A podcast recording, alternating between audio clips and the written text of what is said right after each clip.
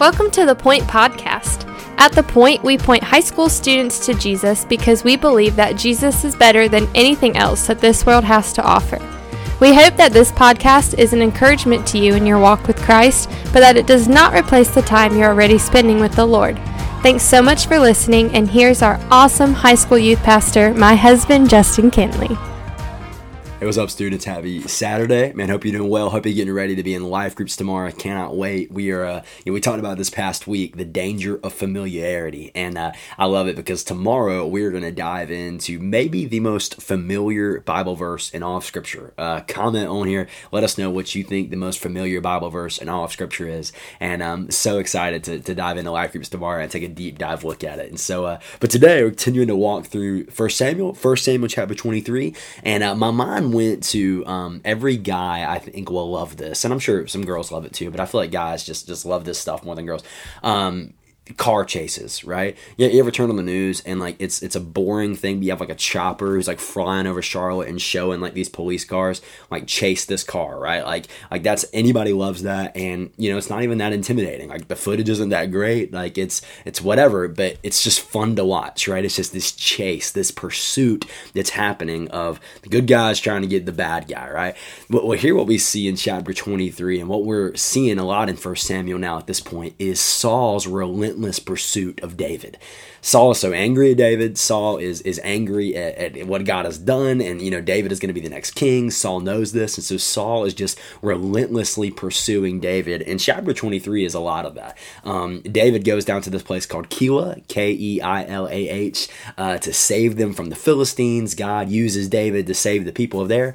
Saul hears that David is at Keilah, and so Saul pursues David. David runs away. Um, David is running. I love uh, when you get down to verses. Um, like 26 it's talking about how like saul's on one side of this hill and this mountain and david's on the other side. And like they're just running from each other. And finally chapter 23 ends with word coming to saul that some philistines had raided the land of israel. And so saul had to leave david and go back to actually doing his job right? Like saul wasn't even doing his job. He's chasing david but he hears that the philistines had come against him. So he had to go back and protect his land. But it's just this crazy backdrop of saul running after david and david running from saul and they're bouncing around from cave to cave. One side of the mountain they're here, other side of the mountain they're there, and it's just this crazy chapter. So I hope that you read this. So we're going to continue to see this more and more over the next few weeks. But the, the thing I want to kind of bring our minds back to is what we did in an episode a few weeks ago.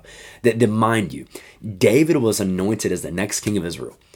Samuel goes to the house of Jesse. He finds David, right? He anoints David, and, and, bam, David's anointed the next king of Israel. The next chapter, David gets to kill Goliath. I mean, it seems like David is just like on the skyrocket to the throne, right? Like it's just going to happen quickly. And yet, at this point, that was seven chapters ago. That was several months ago. And yet, David, who is anointed the next king of Israel, is hiding in caves. David, who is anointed the next king of Israel, is running from the current king of Israel, whom he knows he's going to take his place.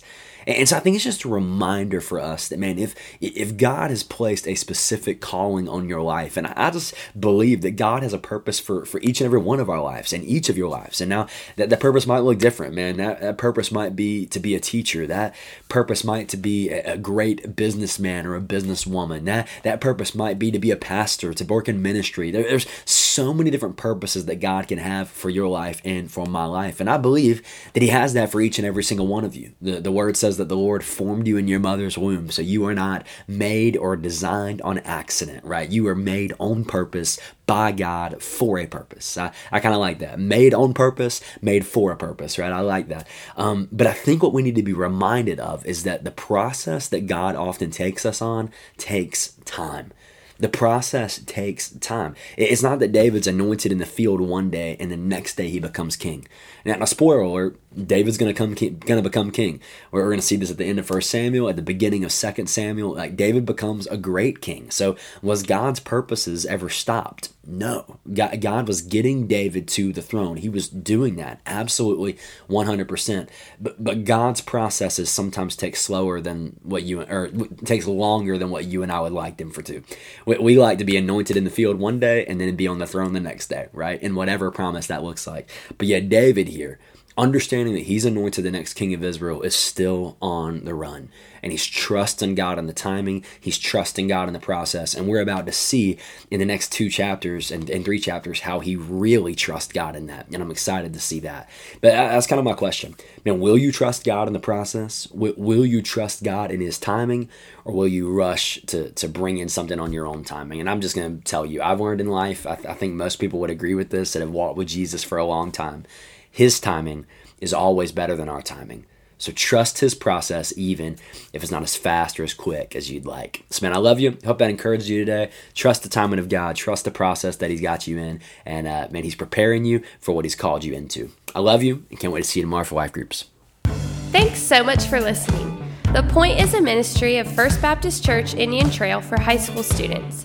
We offer life groups every Sunday morning at 8, 9:30, and 11 o'clock, and we meet on Wednesday nights at 6:15. For more information, you can go to our church's website at fbcit.org.